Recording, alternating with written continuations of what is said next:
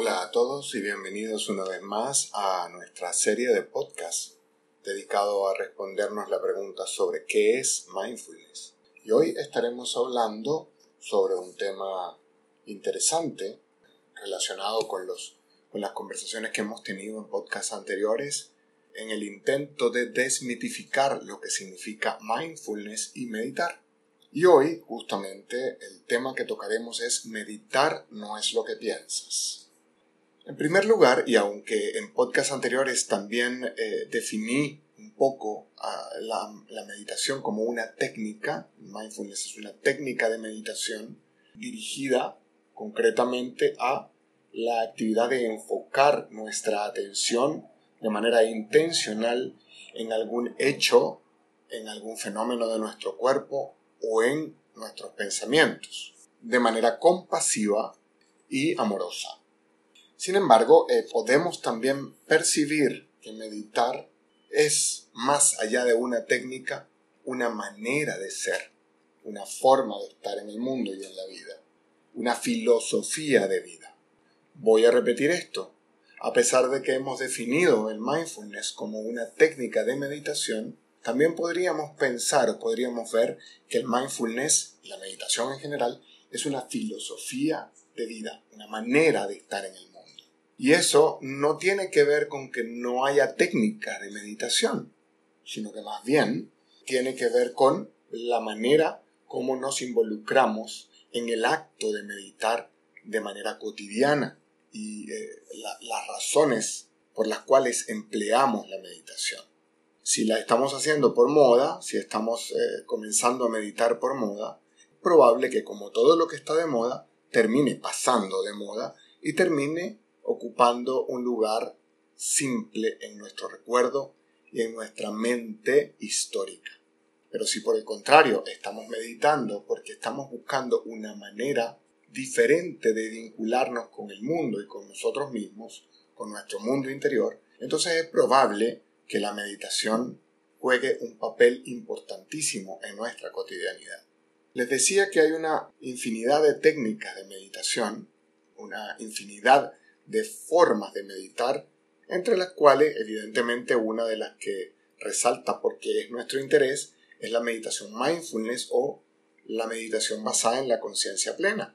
Pero también tenemos, por ejemplo, la meditación de índole espiritual, esto es una meditación que busca concentrarse en algún tipo de actividad contemplativa religiosa. Desde el punto de vista budista, por ejemplo, tiene que ver con la repetición de algunos mantras, y con el uso del conocido rosario budista para repetir ciertas y determinadas frases sistemáticamente y colocar a la mente en un nivel atencional específico. Desde el punto de vista católico, el equivalente sería rezar el rosario. Y esto es una actividad sumamente contemplativa que coloca la mente en una atención específica, dedicada a una actividad espiritual o religiosa. También tenemos la meditación enfocada o focalizada, que tiene que ver, por ejemplo, con colocar nuestra atención en un objeto específico, de atención muy relacionado al mindfulness. Por ejemplo, eh, la visualización de un mandala, la, visualización desde el punto de vista cabalístico, por ejemplo, una letra del alfabeto hebreo, entre otras actividades que se realizan en meditación cábala. Tenemos la meditación de movimientos, que tiene que ver con, o la meditación en movimiento, que tiene que ver con meditar o contemplar un, eh, mientras nuestro cuerpo está realizando una actividad física particular. Y aquí tenemos desde la meditación realizada cuando caminamos hasta meditaciones basadas en el tai chi o en el yoga, por ejemplo. Está la meditación trascendental, que es un tipo de meditación de una corriente espiritual específica, utilizando una cantidad de, de mantras y una serie de, o serie de palabras, perdón, específicas para cada practicante de la meditación trascendental. Tenemos la relajación progresiva que lo que busca básicamente es relajar nuestro cuerpo y nuestra mente después de una actividad física o mental importante y allí también la meditación mindfulness tiene mucho que ver cuando hacemos lo que se denomina escaneo corporal. Tenemos la meditación basada en el amor o la meditación basada en la compasión, que busca desarrollar sentimientos compasivos y promover la empatía entre los seres humanos. La meditación basada en la visualización, que como su nombre lo indica, implica visualizar una cantidad de imágenes mentales para enfocar nuestra mente en una actividad, en una escena positiva, en una imagen espiritual, en un objetivo de paso, de relajación, etcétera, etcétera. Bien, pero volvamos entonces. Meditar, a pesar de que no es una técnica, y a pesar de que acabo de darles una larga lista de técnicas meditativas, podemos más bien observarla, como les había dicho, como una filosofía de vida.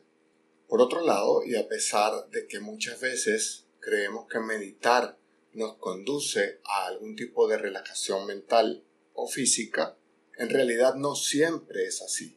La meditación no necesariamente busca algún tipo de relajación corporal o mental, salvo que estemos practicando algún tipo de meditación que nos conduzca justamente a obtener ese resultado de relajación, como el escaneo corporal, por ejemplo. ¿Esto por qué lo digo? Porque muchas veces entramos en una actividad meditativa que no necesariamente nos va a conducir a relajarnos.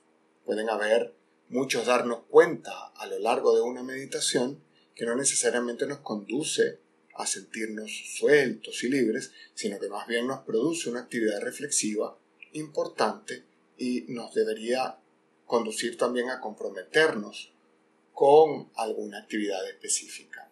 Por ejemplo, podemos meditar al respecto de nuestra tristeza específica o al respecto de nuestra rabia o al respecto de alguna emoción de injusticia que sentimos que se nos está presentando en nuestra cotidianidad y que no necesariamente va a conducirnos a una sensación de relajación, aunque quizás sí nos conduzca a una sensación de integración de nuestra emocionalidad y nuestra razón.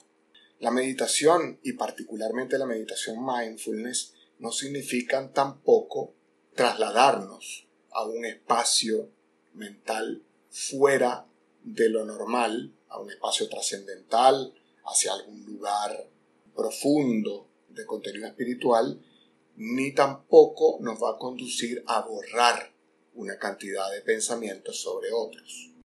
Además, tampoco significa dejar nuestra mente vacía o en blanco. Es decir, meditar no necesariamente nos va a conducir a poner nuestra mente en un estado tal que dejemos de pensar. Porque de hecho, y lo vamos a hablar un poco más adelante, dejar de pensar es virtualmente imposible. Es función de nuestra mente producir pensamientos y no podemos apagarlos. Lo que sí podemos hacer, como ya lo he explicado en otros podcasts, es enfocar nuestra atención en algunos pensamientos en particular y dejar los otros en fuera de nuestra atención. Con esto también podríamos darnos cuenta inmediatamente que evidentemente no vamos a llegar a ningún otro lugar. Por el contrario, lo que buscamos con la meditación mindfulness es enfocarnos en el aquí y en el ahora y comenzar a aceptar que nuestra mente y nuestro cuerpo está como está. Comenzarnos a darnos cuenta cómo estamos en este momento presente. Así que desde el punto de vista de la conciencia, cualquier estado de nuestra mente nos puede servir para meditar. Como les dije, emociones de rabia, de tristeza, de compasión, de injusticia, de desasosiego, pueden servirnos como focos meditativos tan útiles como la alegría, como el amor, como la pasión, es comprender que todas nuestras emociones, que todos nuestros pensamientos, que todas nuestras sensaciones tienen un lugar válido en la actividad meditativa siempre y cuando dejemos los juicios a un lado y dejemos la expectativa de querer producir cambios en la forma en cómo estamos observando aquello en lo que estamos meditando. Esto nos conduce a una idea bien interesante. Resulta que por lo que les estoy diciendo, la meta de la meditación no es dejar de pensar, como probablemente ustedes en algunos otros momentos han asumido. Es eh, lograr dejar la mente en blanco y lograr enfocarla en una especie de paz, en un universo en donde no hay absolutamente nada que no sea el vacío existencial que nos conecta con una paz infinita. Pues no, no es eso. Se trata de exponer la mente y el cuerpo a lo que está sintiendo en este momento. Tenemos que ser claros con una idea. Pensar en sí mismo no es malo. De hecho, es uno de los grandes logros de la especie humana. Pensar es maravilloso en el sentido de que nos conduce a la habilidad que tenemos de crear símbolos complejos, de hablar, de escribir, de lograr transmitir ideas de un ser a otro con una facilidad increíble, darle significado a nuestros pensamientos y utilizarlos para codificar todo nuestro conocimiento sobre algunas cosas e incluso para poder plasmar nuestra emocionalidad en relación a algunas realidades. Desde este punto de vista, evidentemente pensar para nada es malo, ni tampoco es un obstáculo para llegar a algún tipo de iluminación o para llegar a algún tipo de sensación de plenitud. El problema es que desafortunadamente como especie hemos llegado a valorar esta idea del hacer permanente que nos conduce a producir un sinfín de cosas en nuestro mundo material que nos ha llevado como consecuencia a producir también permanentemente un sinfín de pensamientos que muchas veces ni siquiera tiene sentido dentro de nuestra cabeza. Pensamientos que pensamos por la sola idea de pensar y nos preocupamos y generamos una gran cantidad de estrés y ansiedad relacionados con nuestra necesidad de pensar sin saber a ciencia cierta para qué estamos pensando. Así que cuanto más terminamos identificándonos con nuestros pensamientos y cuando más, cuanto más terminamos creyendo que esos pensamientos que estamos produciendo son ciertos, terminamos entrando en cualquier cantidad de neurosis, en cualquier cantidad de sentimientos de ansiedad y de opresión que nos conducen a un sinfín de sensaciones mentales y físicas posteriores. Charles Darwin, sí, el mismo Charles Darwin de la teoría de la evolución y de la supervivencia del más apto, se preguntaba por qué el pensamiento que es simplemente una secreción del cerebro, es considerado mucho más maravilloso que, por ejemplo, la gravedad, que es una propiedad de la materia. Y cerraba este pensamiento Darwin diciendo, es sólo nuestra arrogancia, nuestra admiración hacia nosotros mismos, las que nos conduce a esa idea. Y esta idea es súper interesante, la, la, idea que postula Darwin en esta frase, en este pensamiento, porque nos conduce a la misma idea que pregonaba el Buda desde hace muchísimos, desde hace miles de años. Él consideraba a la mente como un sexto sentido. Cuidado, no me estoy refiriendo a un sexto sentido como un sentido trascendental, sino el sentido número 6 después de la vista, el olfato, el gusto, el tacto y la audición. Pensar, mejor dicho, la mente es un sentido más que tiene como función producir pensamientos. Así como nuestros ojos ven, nuestros oídos escuchan, nuestros, eh, nuestro gusto degusta, nuestro tacto siente sensaciones físicas. Así, nuestra mente piensa, produce pensamientos. Y esto es vital para producir una, algún tipo de liberación de este pensar constante y permanente.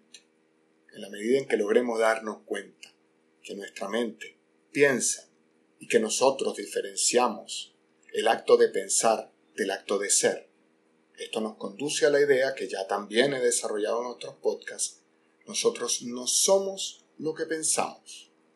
Los pensamientos están allí simplemente porque se producen en nuestra mente de la misma manera que nuestras imágenes visuales se producen a través de nuestros ojos y nuestras imágenes auditivas se producen a través de nuestras cavidades auditivas.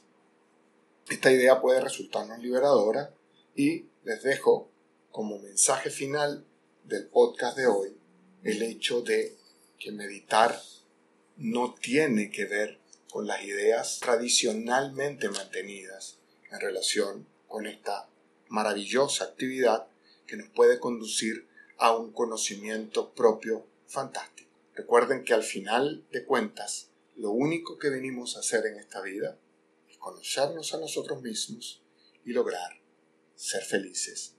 Recuerden que esto es que es mindfulness, nuestra serie de podcast de Haciendo Alma.